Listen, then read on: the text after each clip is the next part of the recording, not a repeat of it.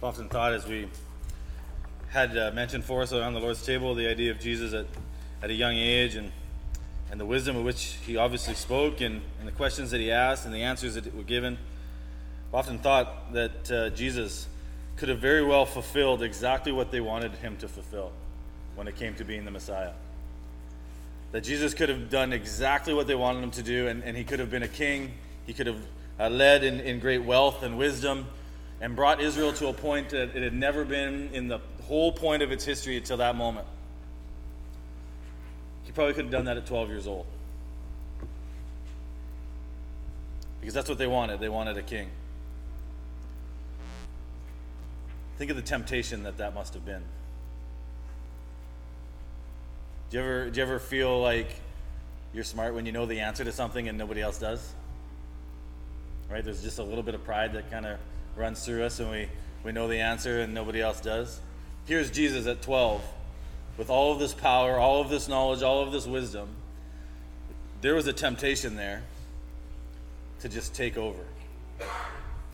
And even at 12, he does what? The will of the one who sent him. Until it leads to a ministry, until it leads to even unto death. Doing the will of God. You and I we get to be uh, brothers and sisters in Christ. We get to be uh, uh, members of the church, and I sometimes cringe at the at the saying of the members of the church because I think we we look at it then as kind of a, a club that we're a part of, uh, like we would be a, a part of a, a golf club or something like that. But that's not really what it is. It's it's ushered in through the through the blood of Jesus. We get to be a part of that. We get to be a part of something greater than ourselves, something better than what we are by ourselves. We get to rejoice with our brothers and sisters around us. We get to rejoice when one is called out of darkness and into light. We get to rejoice when one who comes into a relationship with God who had previously been lost and aside from a relationship with God. so I hope everyone here understands that they have a need to be at peace with God in order to be a part of that, in, in order to be a part of this uh, body of believers, we all have to have this relationship with God that is being at peace with God, and that comes through Jesus Christ. And if you have done that, then you know the call that has been placed on you to live a life according to then the will of God, as Christ did. That we have this call placed on us not to live in a worldly sense, not to just go out with reckless abandon and do whatever we want or whatever we see fit, even in the name of good or in the name of righteousness, but we live according to God's will. And there will come a time when we'll be judged on the actions that we choose to do. Even as Christians, we will stand before God and give an account of all of our life. Will it be according to the will of God? And if you haven't yet then given your life to God, then you have to make a decision. You have to make a choice and understand that God cannot be tricked, He cannot be lied to, He cannot be mocked, He cannot be deceived. We can't pretend and fool God. If we are living a life that is without uh, a, an honest, true biblical relationship with God, then God also will judge us for those things. And that judgment will lead to an eternal separation from God, which is an eternal death. And so we have to we have to make a choice. We have to we have to understand these things. We have to know the value of life. We have to be aware of what God is calling us to. And then understand that the choices we make, the choices that we are given, are important. And so that we make godly choices that are in line with the will of God. If we want to be a, a part of the body of believers. If we want to be able to stand before God in all confidence, knowing that it is His Son who washes us clean.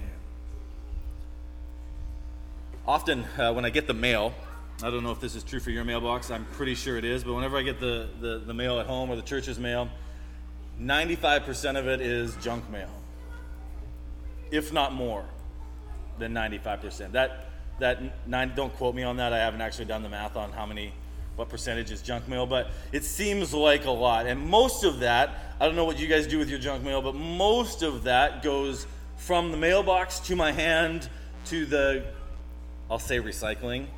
It's a black bag that's in a garbage can. Um, it goes into the recycling uh, almost instantly. because I'm tired of looking at it. Because over the course of how many years, none of it is worth anything. It's just garbage or recycling. Recycling. And uh, that's where that goes. The other day, I uh, got the junk mail because there was no actual mail there, it was just all junk mail. And uh, one caught my eye. And so it's still sitting on my desk, and it got a reprieve from the recycling for now. And the reason that it caught my eye because it said on it future member. That's who it was addressed to. Like they were so confident that I was going to sign up for their product that it said future member on it. And I, I chuckled at that because there's absolutely no way that I was signing up for that. But I kept it because just of that. So congratulations, marketing department. You got me to keep your junk mail. But I kept it because it said future member. And like I said, there was absolutely no way I was signing up for it. It was CAA, if you're wondering. And I thought, I've never needed CAA in my entire life. I'm never going to need it now. Over the course of the last week, I wish I'd signed up. They said future member, and they, they were right. I should have been a future member. We, I am, we are now, Tammy and I are uh, members, card carrying members of CAA because we had a need for CAA. And yet, I, I would have never given any thought to signing up for that, except for what said future member. And I, and I held it on my desk thinking, well, I'll sign up for this. This is a good deal. I better, I better do this because, you know, you caught my attention. Way to go. And then I, I let it slide. I let it slide, and it was a really good deal. I let it slide. And then when we went to sign up, there was no deal anymore. And so we just had to pay the outright price. I wish I'd signed up. If only I had known in the days leading up that I was going to need it what would I have done? Two memberships for like $89. I mean, honestly, what would have I have done? I would have signed up if I'd known I was going to need it. But I didn't. To my shame, I didn't. What does, uh, what does your future hold? Do you know? Do you know what uh, this afternoon's going to bring? Do you have plans? You probably have plans for this afternoon, right? So you're, you're preparing for what you think the future holds, for even the short sighted future as if it's this afternoon or this evening or maybe even tomorrow or within a week. But what does your future hold? Do we, do we know what's going to happen this afternoon? Not really. I mean, we, we anticipate that it will go uh, similar to how the rest of our life has gone, that it will unfold, right? that we will have this afternoon and we'll have this evening and there will be a tomorrow or there'll be a day after that uh, and, or there will be a next week or a next month or a next year. We, we anticipate that because God has promised us that as long as life goes, those things will happen until his return, right? Or until, or until our lives are, are taken. So we make plans, right? We make, uh, we make uh, temporary plans, you know, like, okay, well, we'll we'll do this maybe this afternoon. We make more concrete plans. We plan for things ahead, right? So if we're if we're going to go on a trip, what do we do? You plan ahead, unless you're a real spur of the moment person, right? And there's a few of you out there, right? A few of you, spur of the moment people. The rest are no. I'm to pack like a week in advance, and I'm to count how everything out, and this is what I'm to do, and I have this money, and, and you're the planners.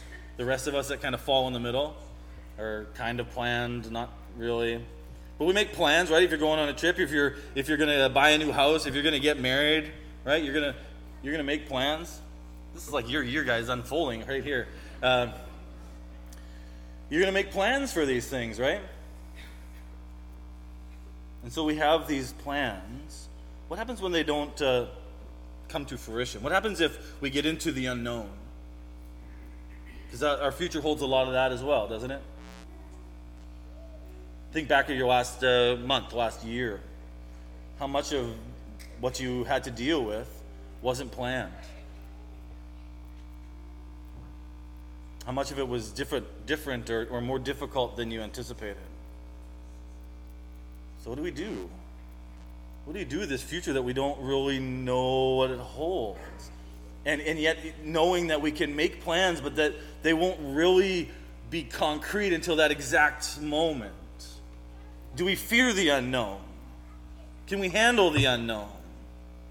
Well, the answer to the, that question of whether or not we can handle the unknown is, is a yes, we can.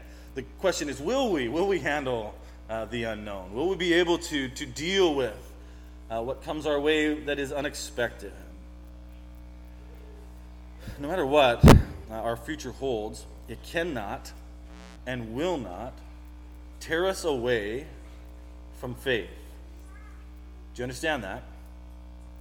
That no matter what happens in the unknown, no matter what happens in the future, it cannot of itself tear us away from a relationship with God. It cannot separate us from God's love. And how many times have you heard me read Romans chapter 8, the end of Romans chapter 8? Enough to know that there is nothing in all of creation that can separate us from the love of God that is in Christ Jesus our Lord, right? So we do not have to then fear the unknown because we can know that we can have faith throughout, that we can have a relationship with God throughout. It cannot, it cannot break us away from God. But we have to be prepared for it nonetheless. We have to be prepared for the unknown. That sounds feasible, right? Sounds great. But we have to be prepared. We have to know that even no matter what happens, that we can have faith, that we can live for God, that we can continue to do the will of God and it will not take us away.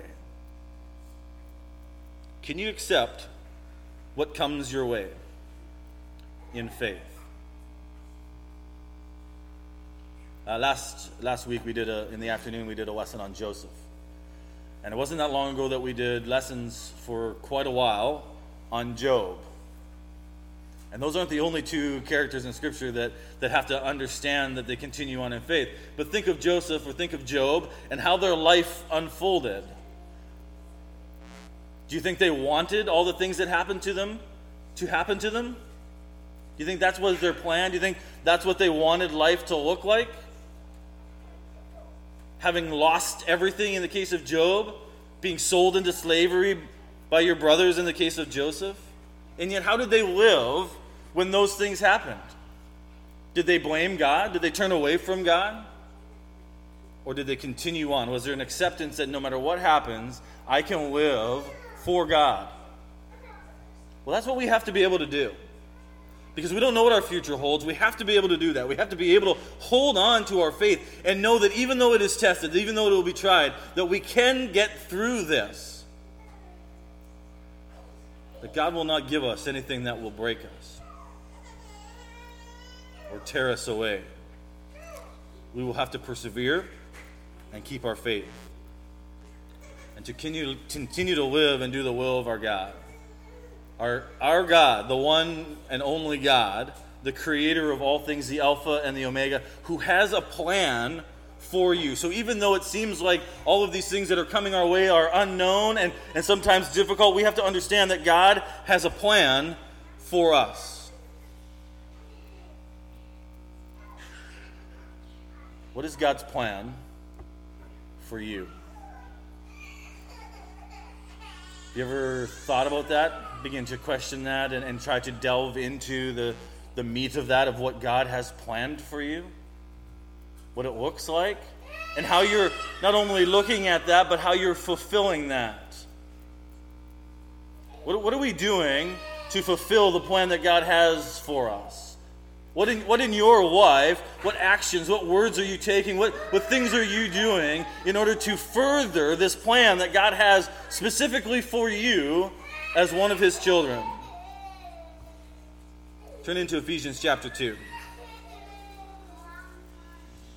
It says, As for you, starting in verse 1 of Ephesians chapter 2, as for you, you were dead in your transgressions and sins in which you used to live when you followed the ways of this world and of the ruler of the kingdom of the air, the Spirit who is now at work in those who are disobedient. All of us also lived among them at one time, gratifying the cravings of our flesh and following its desires and thoughts. Like the rest, we were by nature deserving of wrath. But because of his great love for us, God, who is rich in mercy, made us alive with Christ, even when we were dead in our transgressions. It is by grace that you have been saved. And God raised us up with Christ and seated us with him in the heavenly realms in Christ Jesus, in order that in the coming ages he might show the incomparable riches of his grace expressed in his kindness to us in Christ Jesus. And then it repeats, For it is by grace you have been saved through faith, and it is not of yourselves, it is the work of God, or is a gift of God, not by works, so that no one can boast. For we are God's handiwork, created in Christ Jesus to do good works, which God prepared in advance for us to do. What has God planned for you? Very clearly here it says, if you caught the last part, that God has prepared in advance for you to do good work.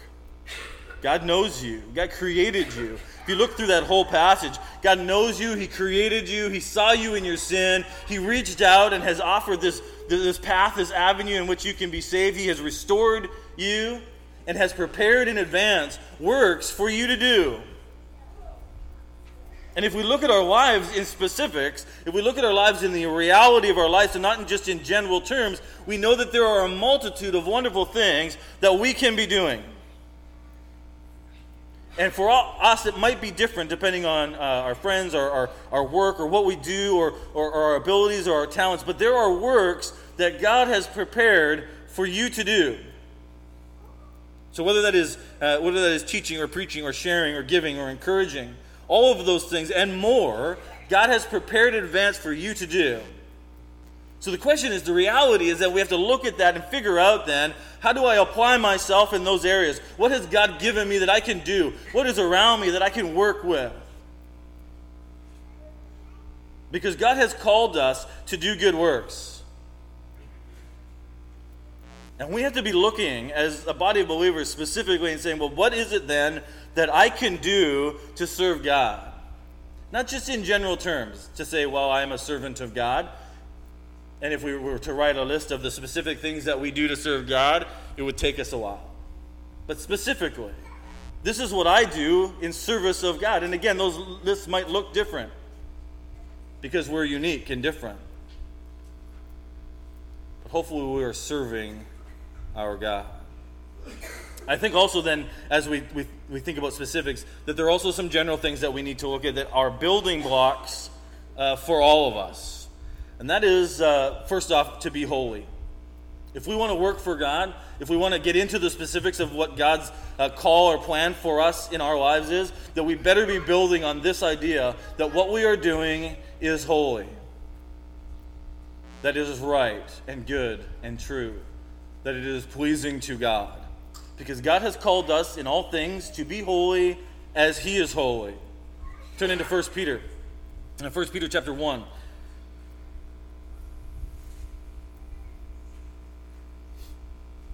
First Peter chapter 1, starting in verse 13. Just read a couple verses here. It says, Therefore, with minds that are alert and fully sober, set your hope on the grace to be brought to you when Christ Jesus is revealed at his coming.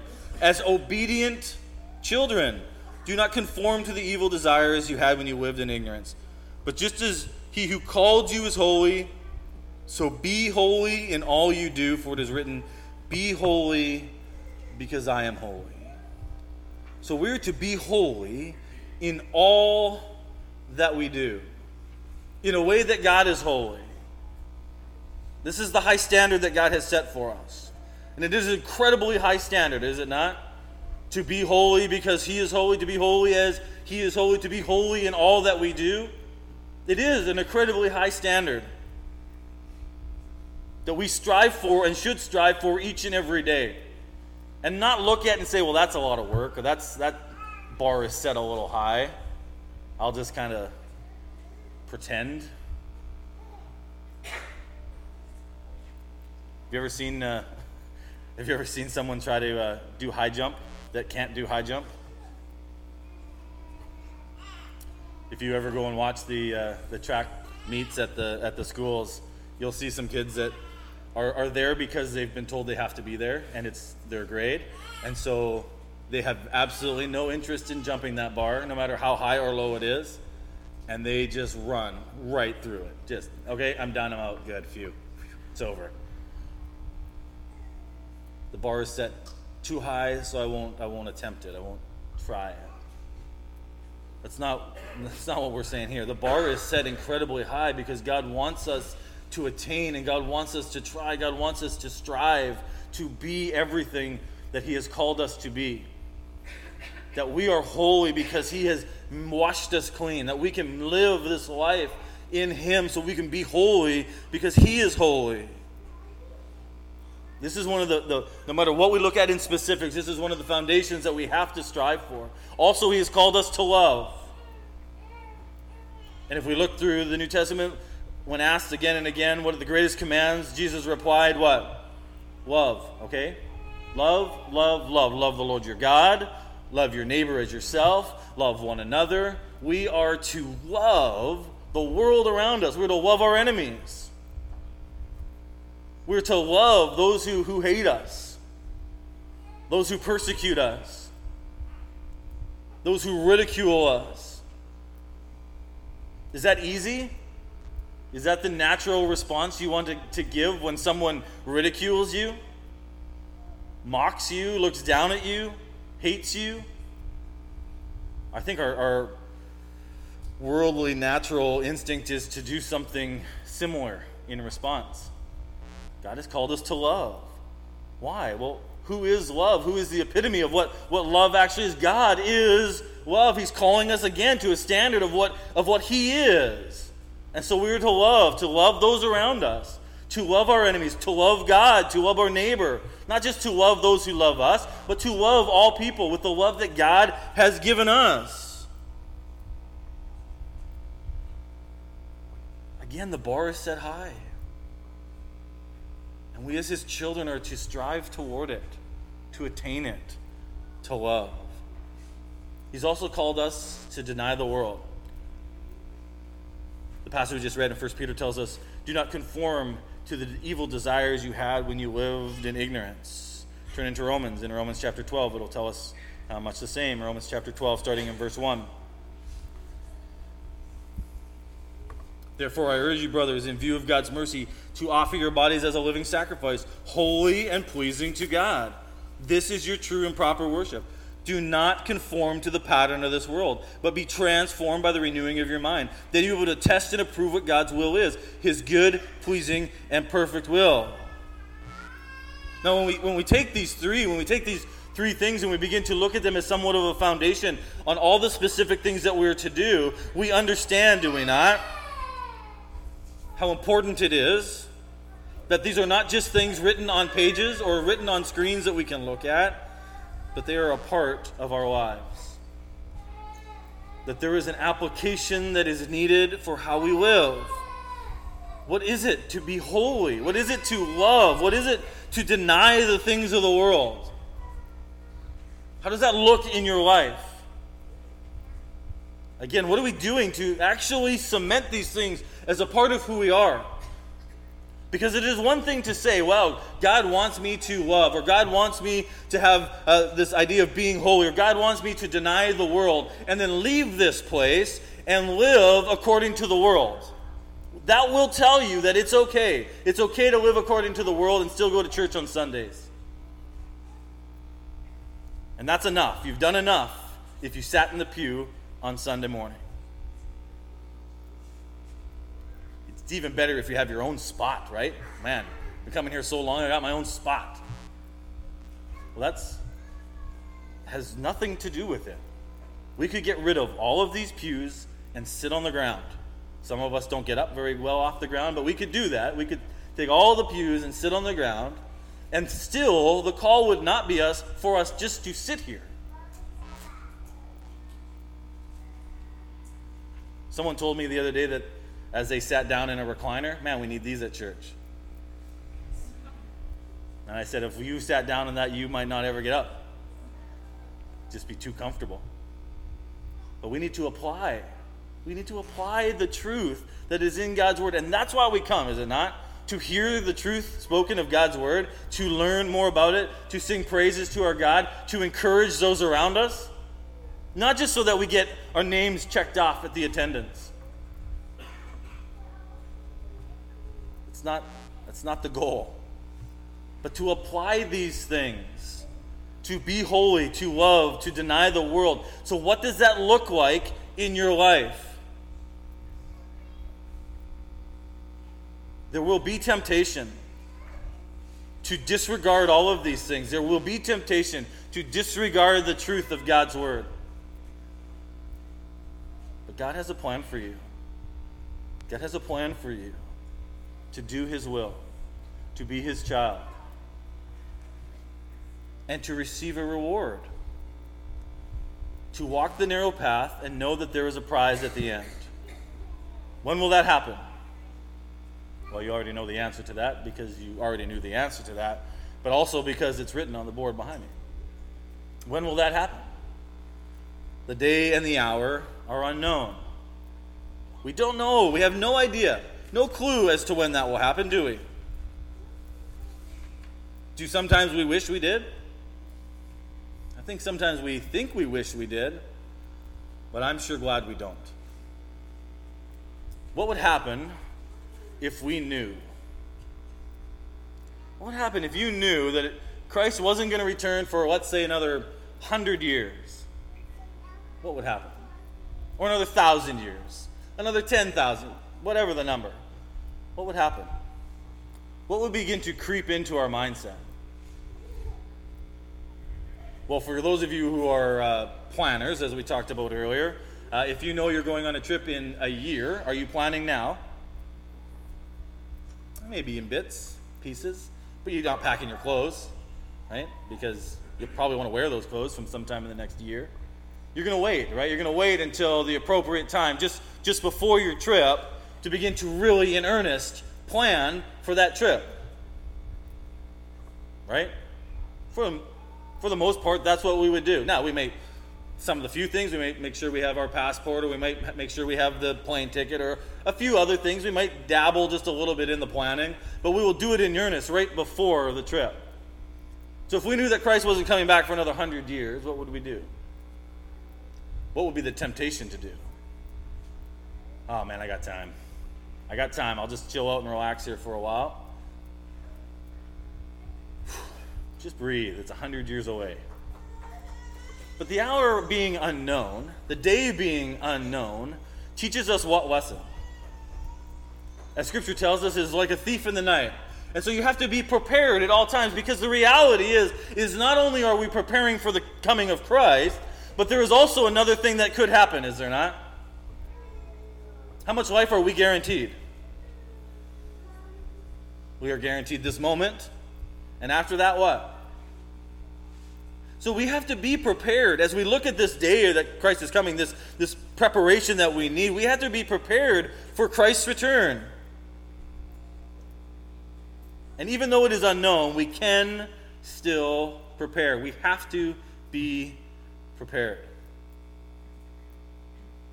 So, what are we doing then to prepare? Are we living in, in holiness and love? Are we denying the world? Are we living in faith? Are we preparing for Christ's return? Are we teaching? Are we sharing? Are we baptizing? Are we living according to the will of God? Are we prepared for the thief that will come?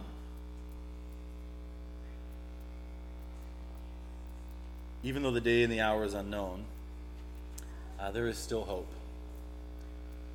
We do not have to wonder.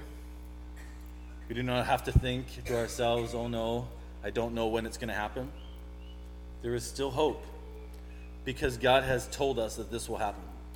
We can live for Him in hope and in love. We can be ambassadors of God's love in this world. We can be ambassadors of the gospel in this world. We can be teaching and sharing. We can still be doing all that God has called us to do because our future is guaranteed. How good is a guarantee? Now, if, if some uh, someone who's going to trick you or lie to you says, "Oh no, no, don't worry about it. Don't worry about this product. I'll give you a, a full money back guarantee, never to be seen again." How good was their guarantee? Meant nothing, right? Meant absolutely nothing. The guarantee is, is solely based on the one who gives it. Because there's products that have guarantees, and you call that number, right? And what happens? You, you end up talking to someone, and then they say, okay, let me just put you on hold for a second. And a second means what? They may even say, let me put you on hold for a minute. And a minute means what? Their minutes seem to be different than my minutes because they'll put you on hold for an hour. And then they come back on and say, well, you know, I got to transfer you to another department. And you're like, no, no, no, no, no, don't do it. They transfer you to another department. What do they do? Oh, okay, just on a second. We'll figure this out. I'll just put you on hold for a minute.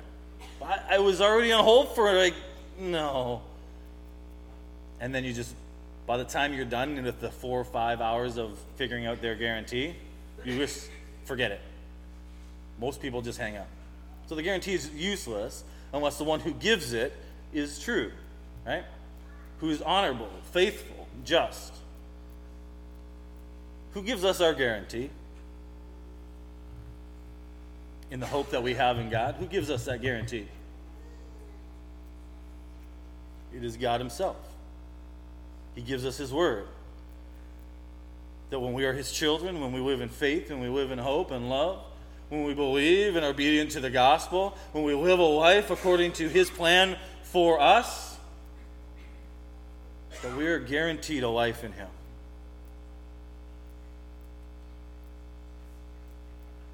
You can smile at that. That, that is a truly amazing and wonderful thing, is it not? Well, I got half you to smile. That was good. Let's try the other half now. That's a truly amazing thing, isn't it not? There are so many things in our lives that we talk about our future, we don't know. When we talk about our lives, we don't know. We talk about relationships, we don't know. There's so many things that are unknown in our world that we have to deal with that are thrown at us. And yet, here is this hope that we have in God, and it is a guarantee. It will come to fruition, it will happen. There will be an eternity with God. So, no matter what life throws at us around us, no matter what we have to deal with, this we can hold on to. Does that give you joy? Oh, it should give us joy, contentment, hope, an ability to traverse all of the things that we have to in this world because our future is guaranteed. So, what does your future hold? Well, we don't know. Not in this lifetime. But we could be accomplishing God's plan for us in this lifetime. We can be doing what God wants for us. And we can be living like the day and hour is unknown. I want to close by reading in Timothy, if you'd like to turn to 1 Timothy. 1 Timothy uh, chapter 6. 1 Timothy 6, starting in verse 11. Give you a second to get there. But you, man of God, flee from all of this and pursue righteousness, godliness, faith, love, endurance, and gentleness. Fight the good fight of faith. Take hold of the eternal life to which you were called when you made your good confession in the presence of many witnesses. In the sight of God, who gives life to everything, and of Christ Jesus, who, while testifying before Pontius Pilate, made the good confession. I charge you to keep this command without spot or blame until the appearing of our Lord Jesus Christ, which God will bring about in his own time. God, the blessed and only ruler, the King of kings and Lord of lords, who is alone is immortal and who lives in unapproachable light, whom no one has seen or can see. To him be honor and might forever.